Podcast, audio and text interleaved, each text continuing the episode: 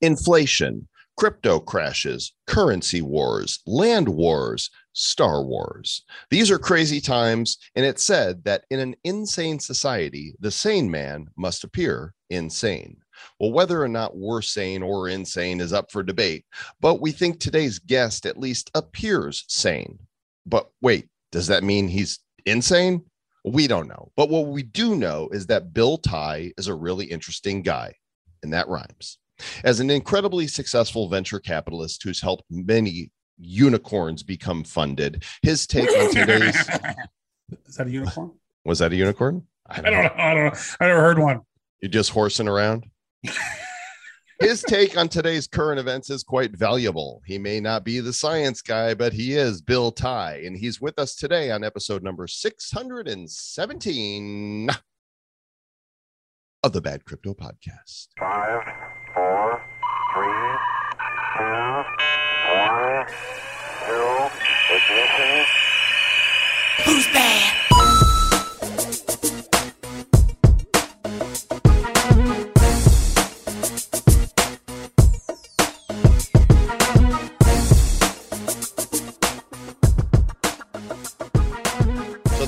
Mentioned Star Wars on the intro is apparently Disney and their fake wokeness have done it again. The new Obi-Wan series is supposedly a shit show and I will not be watching it.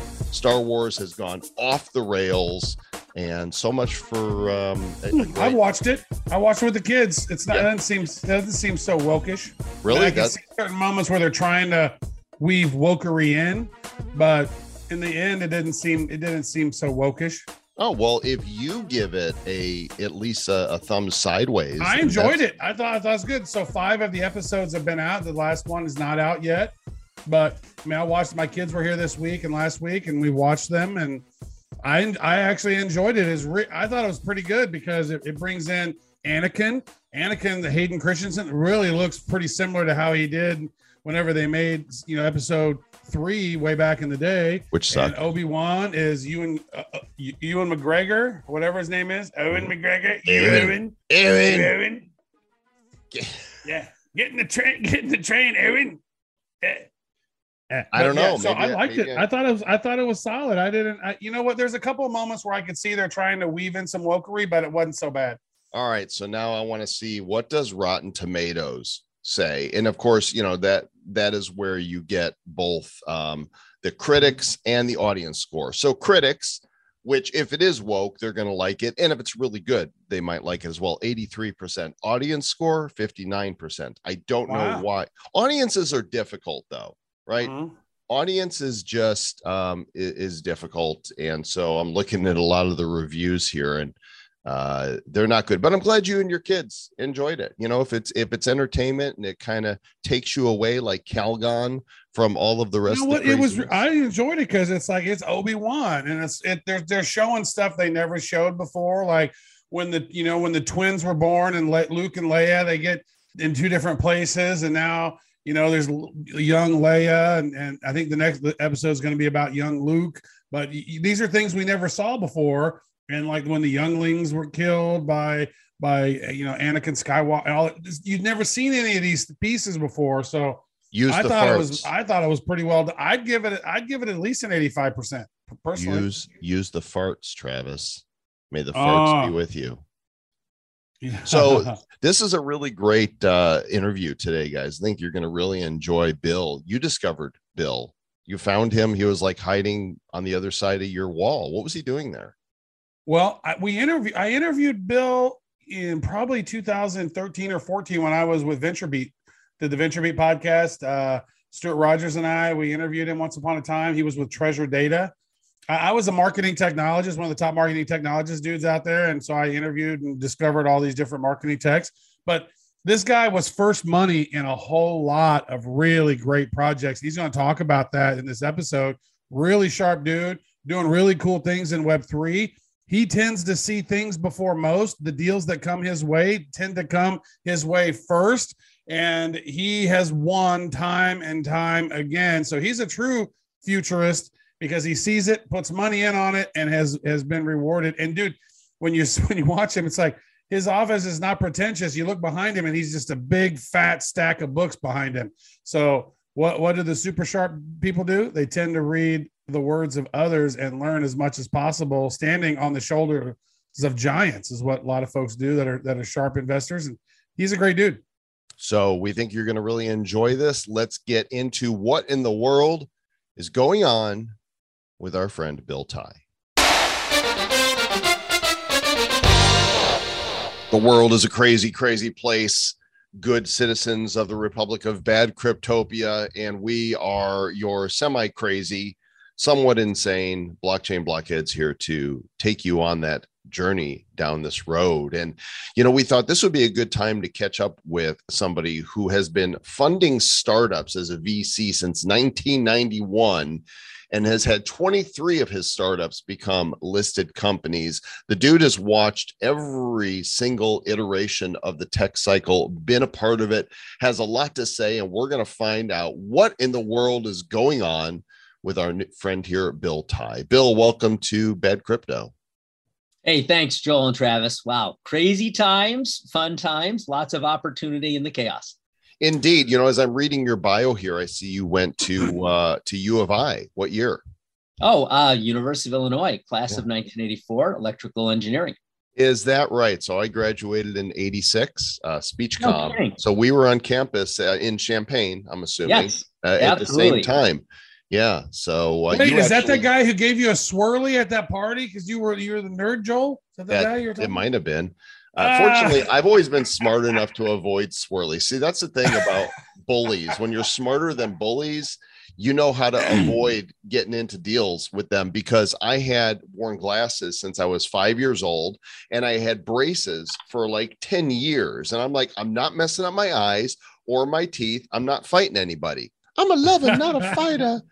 So, hey, uh, Joel, I got to ask you. So, what? Wait, what college in the university were you? And I, I'm going to make a statement about Illinois that you may or may not know about why they became prominent in engineering. Uh, so, liberal arts.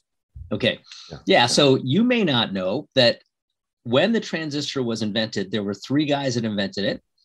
Um, one was Shockley that ended up at Stanford. One was Walter Brattain that ended up at AT&T Bell Labs, and the other main one was John Bardeen that ended up at the faculty at University of Illinois, which is why in the 50s and 60s, tons of companies in the transformation of the world of electronics would donate equipment to get uh, engineers out of Illinois to join their companies.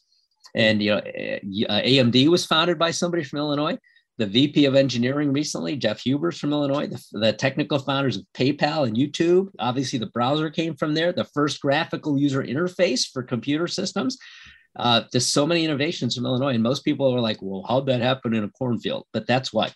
Yeah, I remember walking by the Triple E building, you know, many times thinking that's where the future is being built, right? It's not in liberal arts college from speech communications. I'm the guy who's going to talk about what they've built uh, while you guys were were busy building there.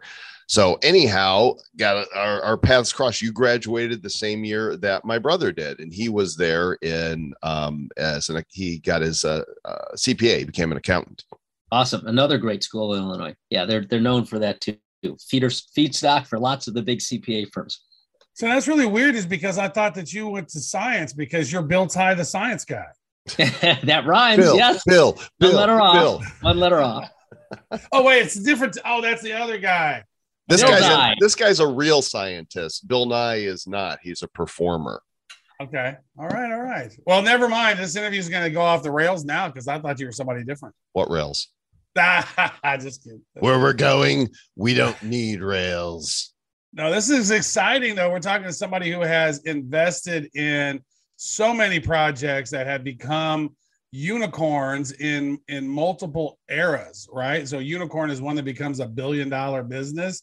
He has invested in uh, more than 10 maybe more than 20 that's become how many total bill? Like this is like it's you know, amazing to me all the wins you found. Like it that's depends a on hell when, of a batting average you got over there. Depends on when you clock them because sometimes they go up and sometimes they go down. Sometimes they'll touch a billion and come back down. Sometimes they'll touch a billion and go to 150 billion like zoom did for a little bit one of the first monies in Zoom, folks. We're actually recording this on Zoom. And so this is very meta right now. Oh, wow. you probably don't do nearly enough Zoom meetings, I bet, right? well, and by the way, Zoom is the metaverse, right? We could all come on here as lawyer cat or with an avatar, and it's a different form of metaverse. But you know, people don't actually realize that it is one of the world's biggest metaverses. Don't get me started on the metaverse discussion. I've I've done my rant on that on this show so many times. Y'all know how I feel. There's only one stinking metaverse. Everything else is a verse. Too late. I got started. What are some of the other companies that you invested in and through your VC capital at? Uh, you know, I guess more recently, uh, I'm known as a kind of the catalyst investor that helped uh, get Canva off the ground. Uh, recent valuation on that in the peak of last year was 40 billion. And, uh, you know, valuations are subjective. It might be subjectively lower or not now, but it probably comes back to that or higher if it did go lower.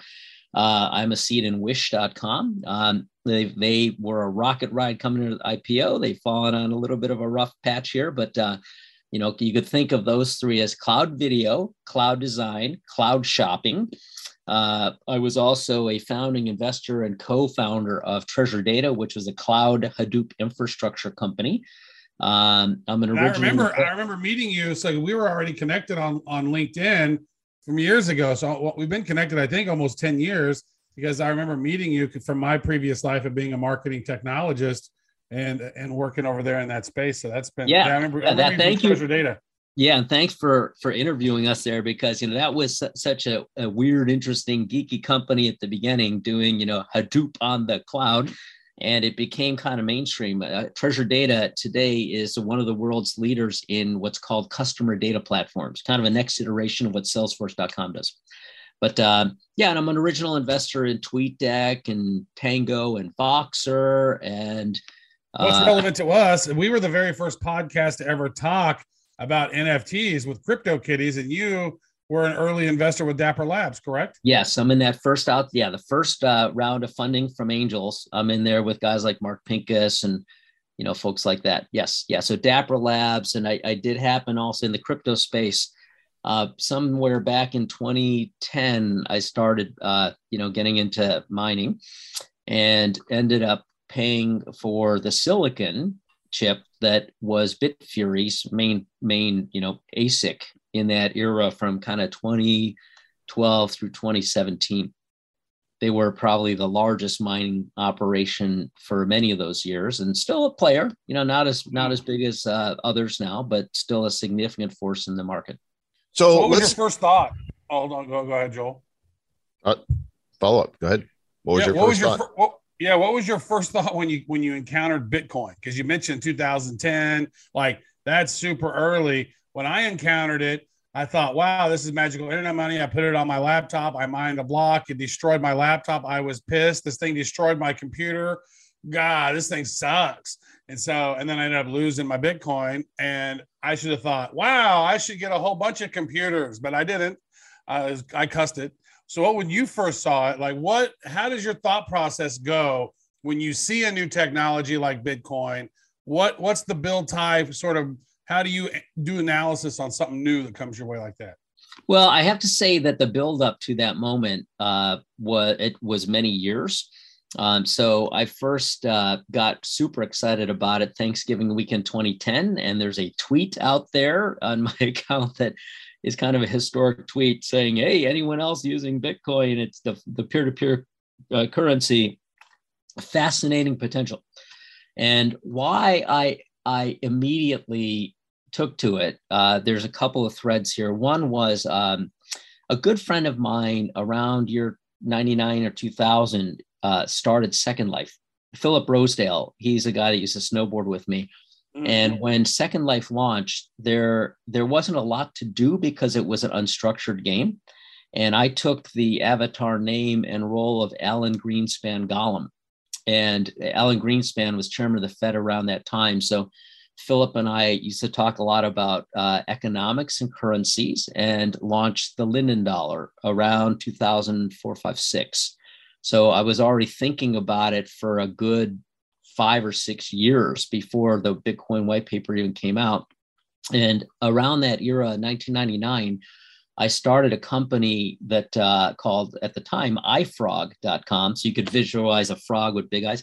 It was a, a peer to peer infrastructure network for video content delivery. Uh, Mm. Philip Rosedale was one of my advisors, as was Le- Linus Torvalds, who worked in one of my companies, had an all-star team, and we created this incredible piece of technology that uh, that did survive to uh, get acquired by Nokia to become uh, something they launched with their web phones in 2006 called Files by Ovi. It was basically iCloud two years before the iPhone came out Mm. and uh, but Nokia didn't have the right hardware. Anyway, so the peer-to-peer element, the the understanding of macroeconomics and currencies led to an epiphany when I was like, this is it. This is uh this is this is it. This is the culmination of those technologies into a value exchange mech methodology that's going to be super secure, really low friction, and just universal. And uh, yeah, so I just kind of went all in and ended up uh, funding, you know, which was hard at the time, funding somebody's silicon to do it at scale.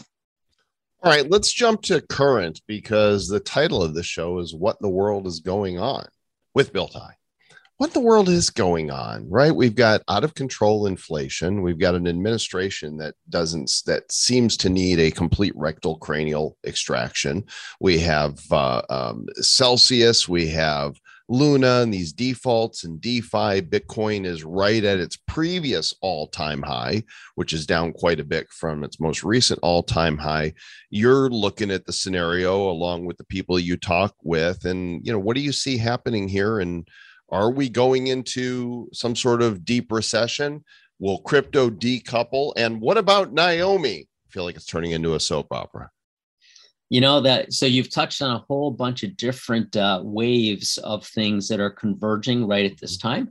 You know, from a big macro perspective, it feels like the equity markets and bond markets, you know, the major capital markets are hitting something that feels a little bit like what happened in the late 70s, early 80s, when there was the oil price shock from OPEC um, that caused uh, an inflationary spike that wouldn't go away and uh, uh, uh, a rapid increase in interest rates under Paul Volcker to jam interest rates up when you were in college. You might remember when you were at Illinois, you could take your government loans for school at zero to 3% interest rates Mhm. and throw them in the money market at 14 to 16%. Right? I was So- I wasn't smart enough to know that I could do that, um, and and it, I just learned that today, uh, forty years after you know getting out of school. So thanks, Bill. I feel real stupid now. but uh, I, I well i was lucky enough to arm my student loans into uh you know some good interest rate stuff you know but but we're in that kind of environment again where i think the the fed has to do something to shock uh the price shock out of the system the increase in the interest rates obviously makes uh, other asset classes that provide interest re- interest returns a lot more attractive than they'd been for a long time. You know, obviously, if uh, in the environment of a couple years ago, if you have near zero percent interest rate uh, on on your bank account, there's no reason to put your money in the bank. So it all was going into the equity markets and into venture capital and crypto. Now I think you know we're on a path where you, you might actually be better off hanging out, waiting for a bit, and then putting it into interest bearing things which then depresses the equity market. So I think from a, a, big stock market picture, we have that. We have rising rates, shrinking multiples. Uh, in the crypto markets, because of the withdrawal of liquidity uh, from the system, I think those entities that have concentrated um, debt positions on top of what they're holding they're experiencing difficulty in keeping the system liquid and paying, just like if you borrowed too much money on your own income. And we are facing what feels like, you know, little baby Bear Stearns and Lehman moments, you know, just like the overall financial system was at risk because Bear Stearns had those hedge funds with enormous debt on them, uh, as did Lehman on its own balance sheet um, you know these little things that we're seeing out of uh, whether it's celsius or you know uh, three arrows capital or what happened with terra luna those are going to be little shocks to the system where there's a crater that kind of imploded on itself and that crater hole of you know disappearing capital's got to get filled in before the system stabilizes. But you know, so big picture risk, uh, tactical implosion. Uh, it's going to drag down valuations along with you know what's happening in the macro market for a little bit here. But in every piece of chaos, there's opportunity. You know, Warren Buffett always says you buy when there's blood in the streets, including your blood. And uh, everyone out there is bleeding a little bit right now. Oh, it's it's bloody. It hurts. My shirt's all red. Bloody hell. My glasses are all red too. It's weird. so, you know, a lot of people are going, okay, so like what now? You know, we we've talked about the that Warren Buffett quote. In fact, we were on a Twitter space last night. We mentioned something to that effect. And then one of the people said, you know, from hearing from you guys and hearing that Warren Buffett quote, you know, Bitcoin might be at 20 grand, but I'm buying. All right. And and so a lot of people are talking about, including Joel mentioned it last night, that we think the markets are, are sort of oversold in some places. Maybe ETH is oversold tremendously. Bitcoin might be oversold.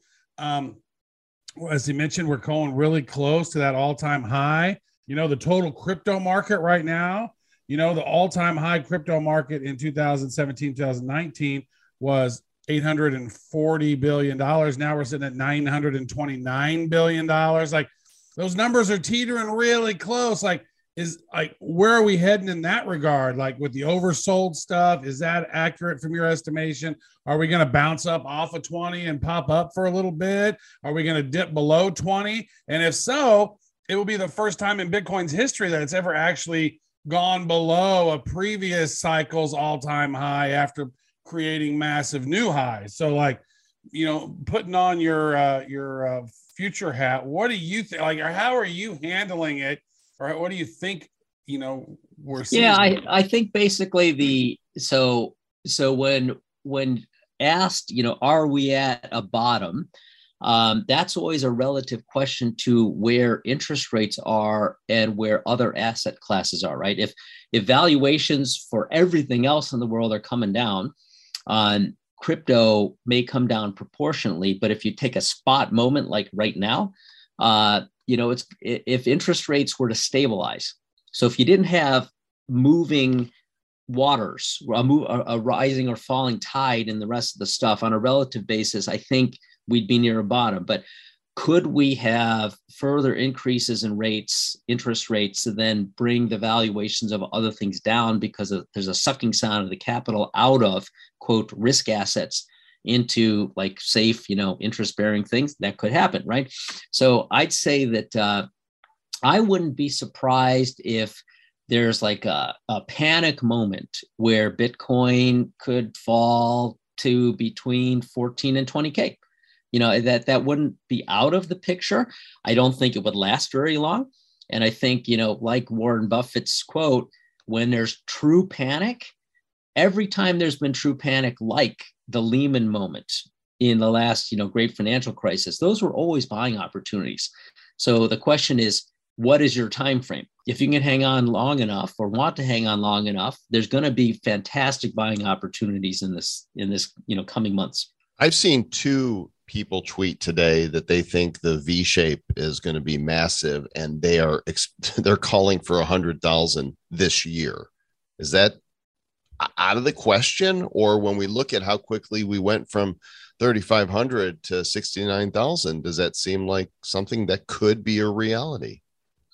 I think oh, so so i wouldn't rule it out. The factors that would have to be in place in my individual opinion for something like that to happen would be that the tightening of rates meaning the raising of rates and the withdrawal of liquidity from the fed balance sheet that has caused this kind of contraction and you know kind of spread of fear.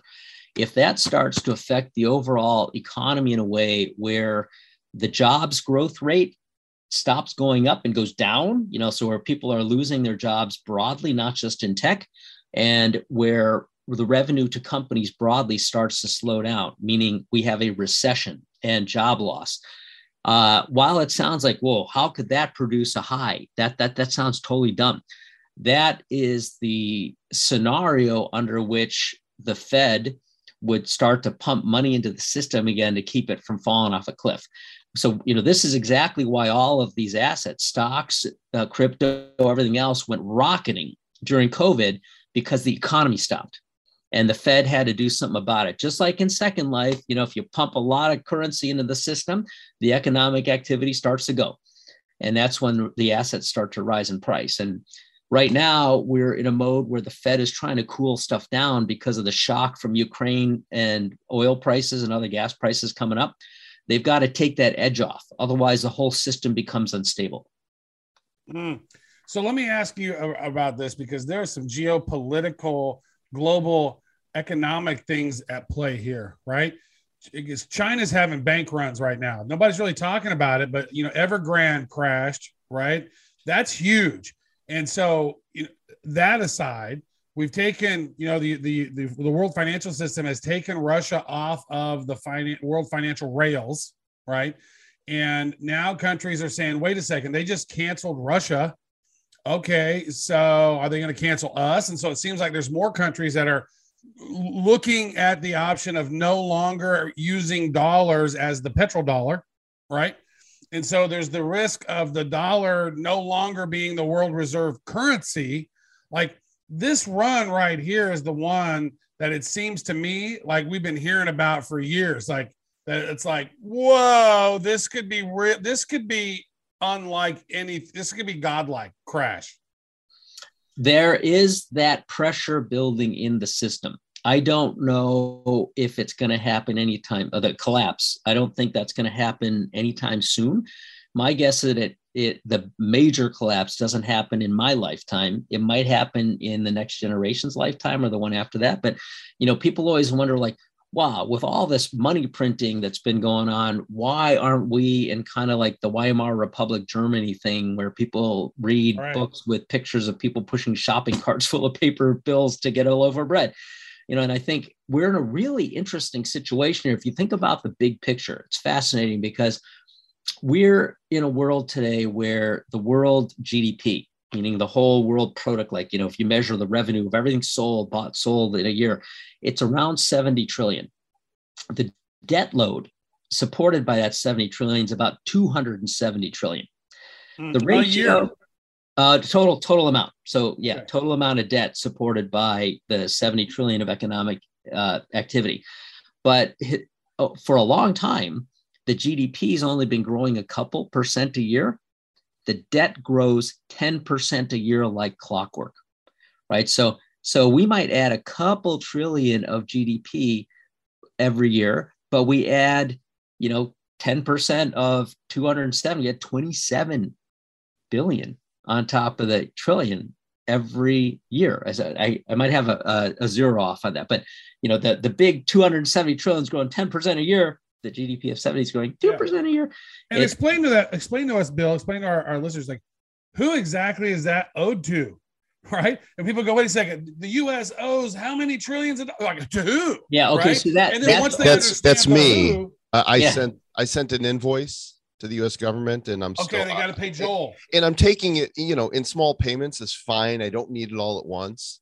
Yeah. Okay. That, that's the whole world's debt of all kinds, like you know, mortgage debt, consumer debt, company to company debt, bond market. So it's not just the U.S., but the U.S. obviously as the tokenized value that's underlying a lot of that because it's denominated in US dollars. Um, if the system somehow breaks, then the main currency, of course, is kind of at risk, right? Because, you know, putting it back or bringing it back to what you said about China Evergrande, the, the way the system had been functioning until recently was all equally scarily fascinating. You know, everybody in America shops at you know Walmart or whatever they shop at online through Amazon, everything you buy is made in China. Right? So when you buy that item here and you pay, that payment in US dollars goes to China, but it doesn't go to the guy that made it, made the goods. It goes to the Bank of China and they hoard it. And they use that pile of US dollars to print their currency against their holding. So there's a little bit of a shim where they can increase or decrease their money supply separate. And then the dollars that they're hoarding, they lend them back to us at interest rates. So they accrue all that money and then we pay them interest for holding US dollar money. You know, and so that system just has been growing and growing and growing. And Niall Ferguson, uh, author of Ascent of Money, calls that chimerica. Mm-hmm. Chimerica. Yeah, so there's these loops of capital going around, and now that there's some device increasing divisiveness that wants to kind of break that relationship, China is sitting on on I, I forgot the number. I think it is four trillion or it's into trillions of dollars of U.S. dollars sitting there. Um, every time the US government has a shortfall, and we do run a deficit very consistently, the US government's either got to print that money or borrow that money. When they go to borrow that money, the lender is China or any of these other countries that are holding those dollars. If they decide that they don't want to hold those dollars anymore, there's no borrowers, or there's not none, but there's a big chunk that doesn't get filled and the interest rates spike and that'll cause all kinds of you know issues in our country. So it's a it's a very delicately balanced system that is kind of you know been on edge for a while and increasingly so. Well if you were china wouldn't you want to uh, have domination with your currency over the us dollar then? Could they not manipulate the world markets in that direction? I do think that they covet that role. I think they i'm guessing and purely speculative i'm guessing that they covet it but realize that it can't easily be taken over quickly. You know there was a time when the us dollar kind of passed the british pound in prominence as a as the the the main way to trade anything. And up until that point it had been kind of the british pound as the dominant currency um, with America becoming a manufacturing source, which uh, was also how oil was denominated. And you might, you know, George Soros, everybody knows his name. Uh, people may know that he made his big, big hit by uh, being short the British pound. And at a time when it was argued that there's no way a little hedge fund, financial, you know, group could overwhelm the Bank of England the bank of the richest, most productive, biggest economy, well, one of the biggest economies then, of the world. There's no way he could win that bet, but he did because you know that was the point at which the British Empire um, had a saying: "The sun never sets on the British Empire," and that little tiny island country controlled Canada, Australia, you know, whatever it was. They had a military base everywhere in the world, and so they were supporting people and and machinery and military all around the world on this little economy, and they could no longer do it. So the country was on the verge of bankruptcy. Uh, so their currency collapsed, and Soros made a bundle. So I'd say that I'd argue that America looks a little bit like that now. You know, we're not at that teetering brink, but here we have installations all over the world. We're funding through debt, you know, everything in the world. And it, it ultimately would put our currency at risk if something goes wrong. It's almost like that that's the plan, right? Because I mean, if you go and see what's happening at World Economic Forum and you pay attention to them, they talk about wanting this great reset and resetting the economy and making sure that you know there's all this equality for everyone except the ones all at the top of the food chain, right? And so it seems it seems bizarre. It almost seems like, you know, I kind of look at the last 20 years and go, okay, post 9 11, we spent how many trillions of dollars over in the Middle East in this war, right? And then we just moved in this, you know, the, the security industrial complex is every every airport now has all this stuff, right? It's like they start leading us through. Oh, we're we're we're got to be shuttled through like cattle, right? And we got to kind of train society, move move through, and then the amount of debt that we've encountered in the last twenty years has really taken away prosperity from from our future in a lot of ways, right? Just bad, and that's Democrat, Republican, both sides. It's all they've all been part of it, and and so I just wonder. It's like what is when is that end game? When is that time when it's like because to me i've always been kind of scared of the stock market knowing that federal reserve notes are are fictitious. They print them out of thin air. There's not there's no gold or anything that backs them. Once i understood that in 2000 right after the tech bubble i was like oh my god. Like this is eventually inflation and printing of money is going to create hyperinflation which will eventually teeter the economy because it's fiat money that's based on nothing. historically it's always crashed. When is it going to crash? And so my mind has always been acutely aware. And so I've missed out on some major stock investment opportunities just because I don't believe in the system, right? Whereas Bitcoin, I believe in the system, but then Bitcoin's inherently tied to the value of the US dollar, and all these other cryptos are inherently tied to the value of Bitcoin. And so we've not been able to uncouple or decouple it from the traditional financial set. And here we are. I, I saw it again in March of 2020 when COVID happens and they're shutting down the economy and Bitcoin and crypto tanks in accordance to the stock market. And then the stock market takes off and there's not a whole lot of consumer behavior going on. So it's just, it's really strange to me because I pay attention to it, but I don't understand all the mechanisms of what's driving a lot of these things. I do believe there's a nefarious set of people up at the top that are just so hungry for control and power and they're so greedy that they're never satisfied and they love to kind of control things. And so I'm just wondering, like, you know, what should someone do at, this time, right now? What should the normal Joe and Jane? How should we be looking at this? Like, what what should we be? How should we be acting? You know, it's uh, it's you, you said a couple of key things in there uh, when you were talking about I believe in the system, right? Or I believed in the system, and and this is the key thing that keeps every system going. I think you know part of the reason you don't have uh, the issues that Weimar Germany faced is because most Americans just don't even think about it, right? They don't they don't look at the big picture. They don't realize the level of debt, so they just don't care. And so long as that's the case, the society's fat, dumb, and happy, which is okay, right? Because then we're all fat, dumb, and happy, and we're happy. Bread and circuses, baby. Keep them, keep them fat, fed, and entertained. That's it. You know, that's it. And and and I I have a, a, a uh, I guess a similar question, but a different viewpoint when you when you were saying, well, there's a bunch of people trying to control everything.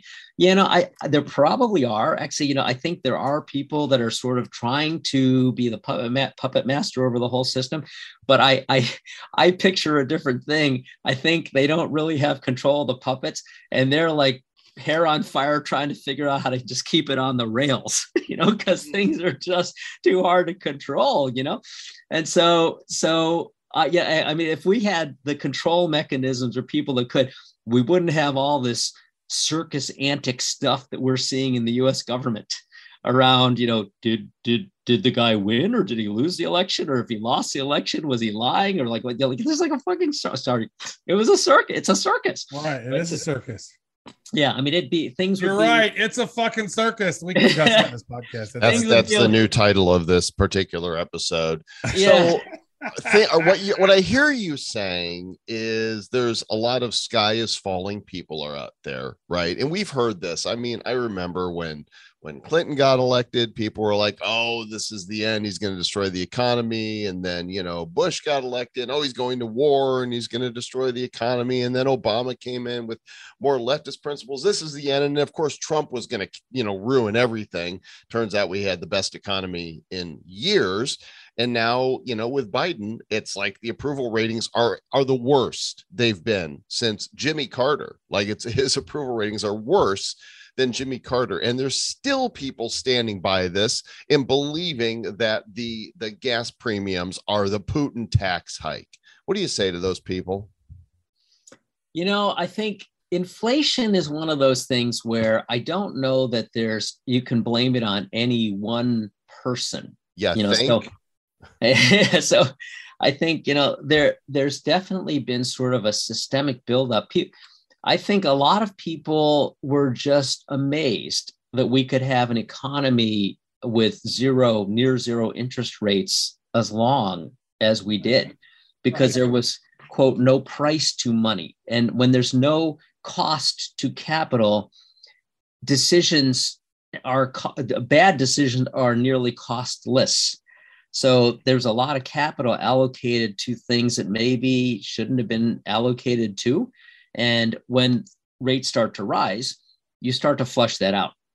You know, and so I think uh, from a macro sense, it is interesting if you look at the history of capitalism, um, it's never ended well, you know, and it always ends. And so fiat currencies, I don't think that there's ever been a standard fiat currency that has been kind of the main dominant one for more than a couple hundred years ever you know and so we're and you know the us dollar in its current form has actually only been around since 1972 you know so from 19 you know after world war ii talking about the destruction that comes with capitalism you know when when the industrial revolution happened and people got mechanized war and there was you know uh, a concentration of economic power in those who could own the machinery that had the capital you ended up with these hard borders military defend those economies very competitive nations against each other and war.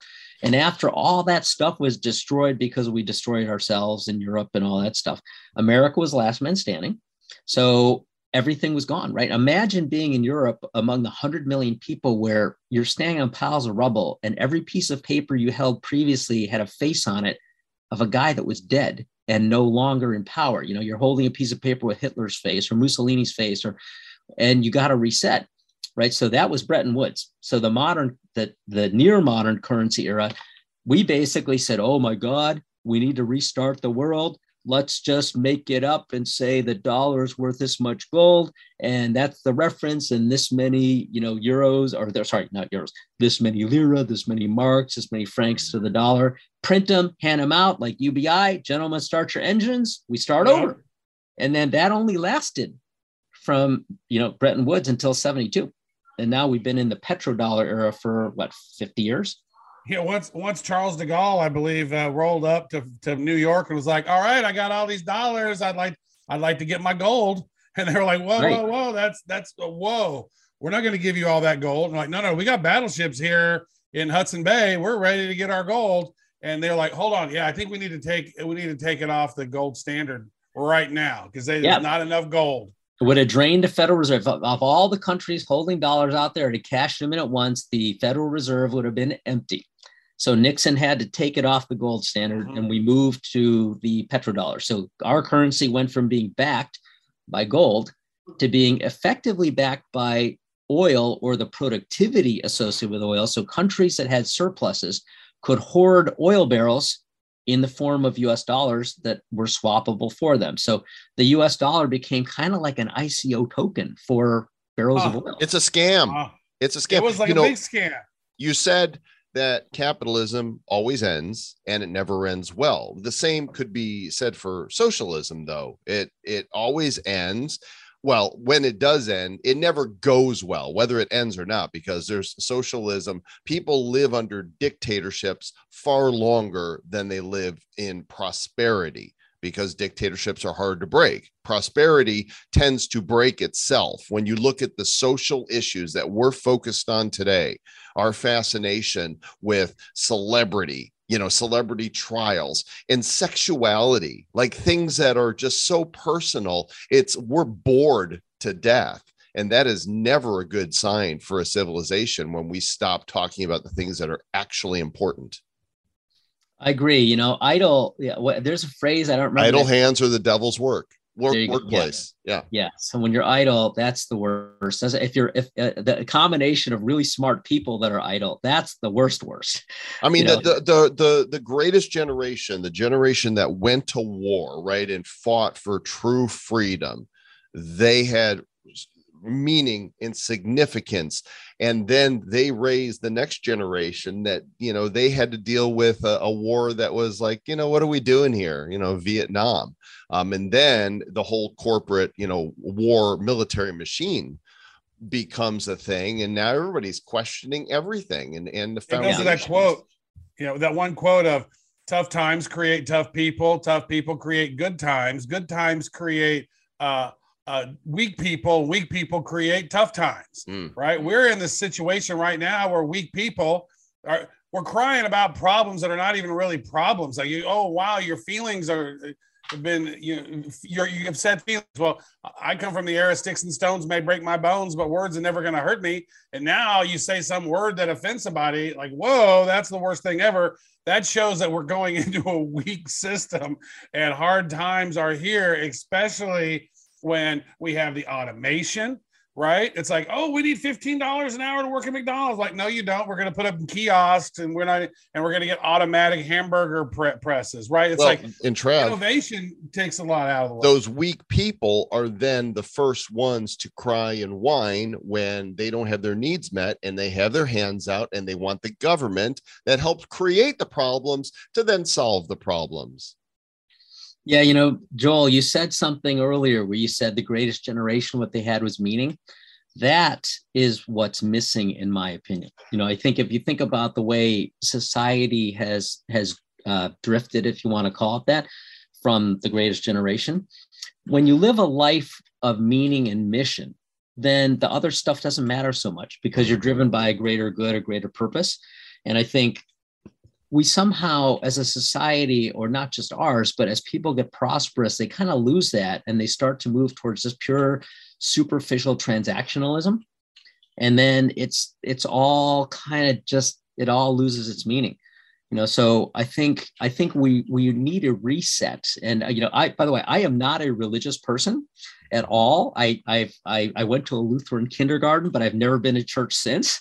Uh, that said, I do believe that people need to live to a greater set of values for society to properly function, and that you get the most out of life if you live an authentic life with people in a community where you share values and can build together. That's, look at- that's the idea. Look at what happened. And, and, you know, whatever people believe about their faith is fine, but the downward spiral in morality began when they stopped teaching the Bible in school. Even if you're going to teach it as a history book or as a moral lesson book, there's so much there. It was shortly after that that we decided, hey, it's okay to take unborn life.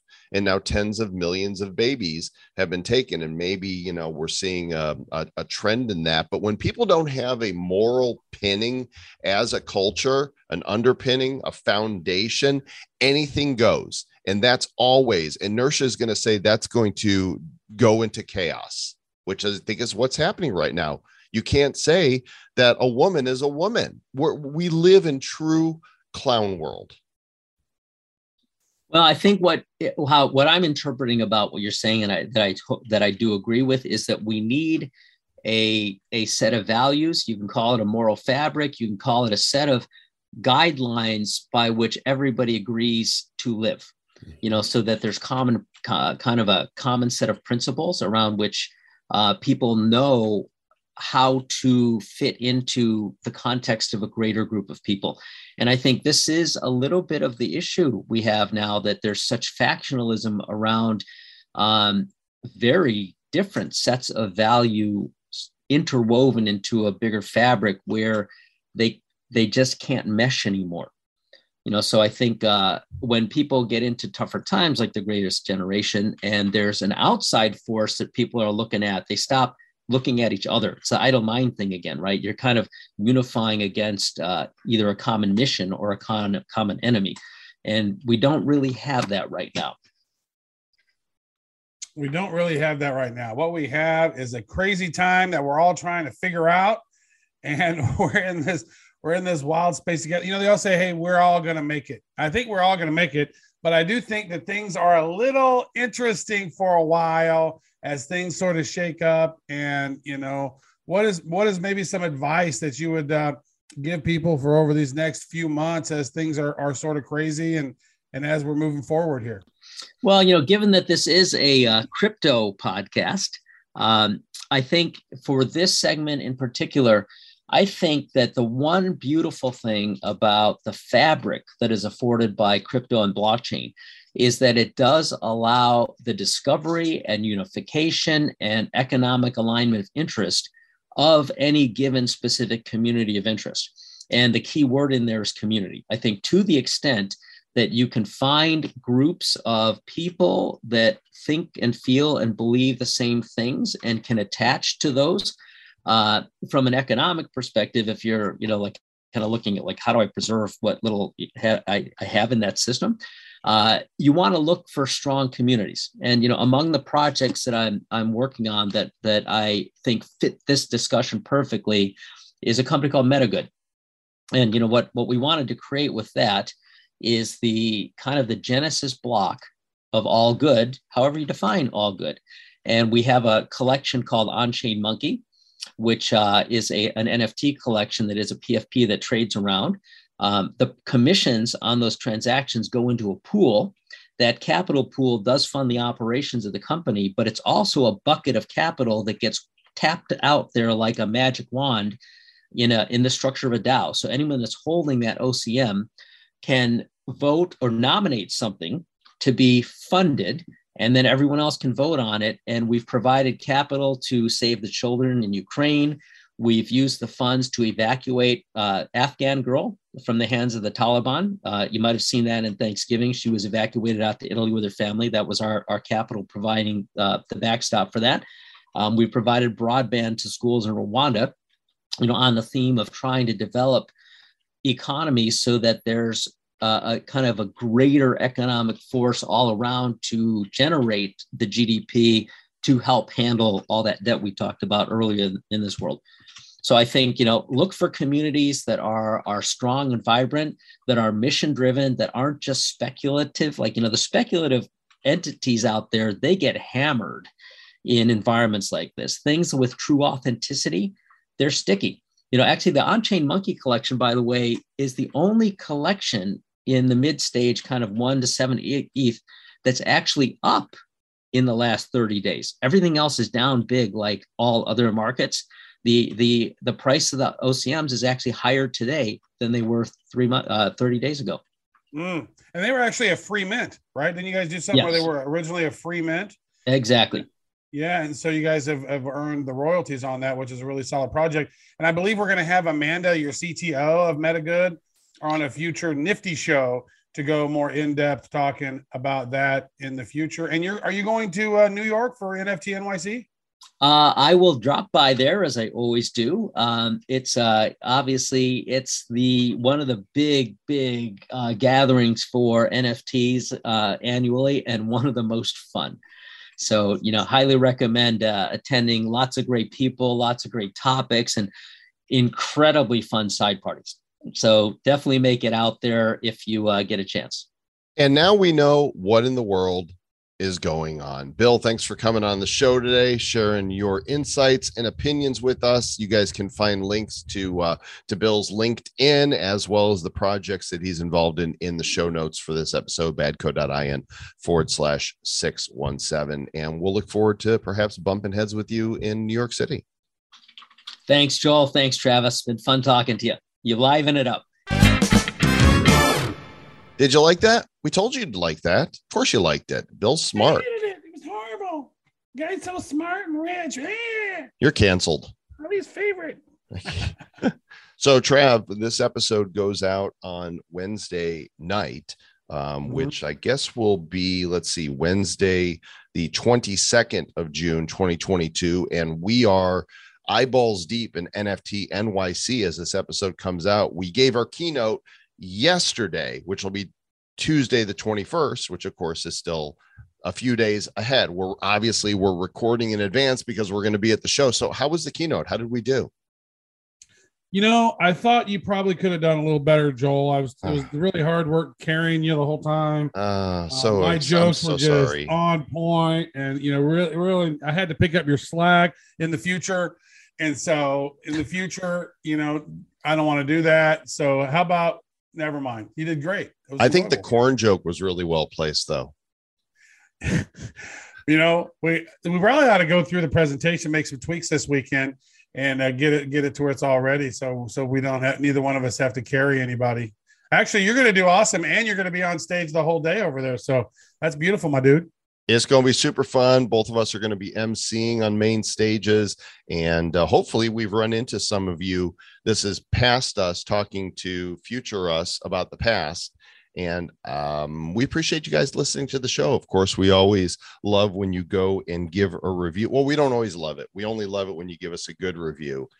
Make sure that you let us know, you know, what you'd like to hear in the future. If you got some guests you think we should have on, some topics you'd like us to cover, some teachings that you would like us to bring you. Would love to hear from you on that. Of course, you can email us at badcryptopodcast at gmail.com and make sure you follow us on the Twitters at badcryptopod. We will be doing another Twitter spaces next week, and you don't want to miss this. It's going to be all the latest news live and in real time, along with your commentary if you want to join us on stage, and a commemorative POAP, an NFT that we will be dropping to you to be designed by Sir Lord Travis Wright in the vein of uh, an Obi Wan Kenobi style. That's not true, but thank That's you. Not, that's not true really at all. good. All right. Thanks again for listening. We appreciate you guys. We are coming up on five years of badness in July, and we're going to do a special anniversary episode where basically we're going to say happy anniversary and stay back. We should do that, and if we don't have a party here, we can at least have the have the call here. Oh, well, well, we'll do an online party at the very least, right? We'll have a Zoom. Oh, dude, we should do we we could do a Twitter space that day. Yeah. Bring your The own five year anniversary Twitter space. and bring your own booze and, and bring Yeah. a date. And uh, we'll keep you posted. Stay bad.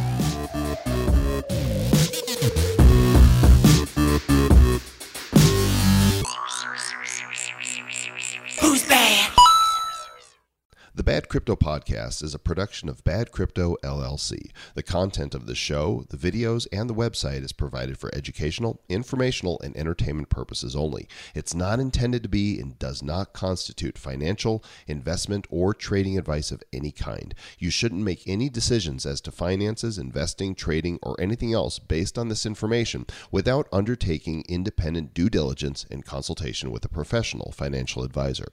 Please understand that the trading of bitcoins and alternative cryptocurrencies have potential risks involved. Anyone wishing to invest in any of the currencies or tokens mentioned on this podcast should first seek their own independent professional financial advisor.